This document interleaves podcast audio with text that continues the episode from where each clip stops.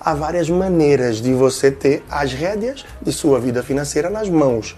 Mas uma decisão que é analógica, um recurso que é analógico e que faz com que as pessoas tenham mais domínio do seu orçamento, é essa que eu vou trazer para você, que pode ser feito de duas formas, através de uma pasta sanfonada ou de envelopes, e de uma forma muito simples. Seja na pasta sanfonada ou no envelope, você vai pegar cada compartimento, cada envelope que você tem e você vai colocar ali a categoria da despesa. Por exemplo, você pode pegar uma aba da pasta sanfonada e colocar condomínio, parcela do apartamento ou aluguel, despesa com diarista, com faxineira. Você pode colocar da sua feira semanal, se você vai comprar em algum lugar perto de casa, qualquer coisa do tipo, ou até mesmo também despesas que variam um pouco mais, como restaurante. Se você determinou um valor X de 200, 400, 500, 600 reais que seja para gastar a cada mês com o restaurante, você vai naquela aba ou naquele envelope e colocar aquele valor. Se no dia 20 do mês você percebeu que só tinha 50 reais, só tem 50 reais, não tem muito o que fazer.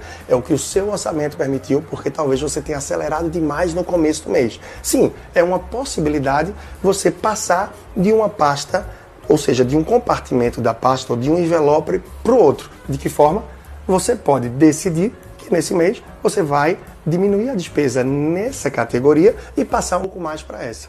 E no próximo mês você tem a possibilidade de balancear isso de uma forma melhor. Mas o ideal, claro, é que você tente muito respeitar, que você tente realmente manter e ser fiel aos valores que você pré-estabeleceu.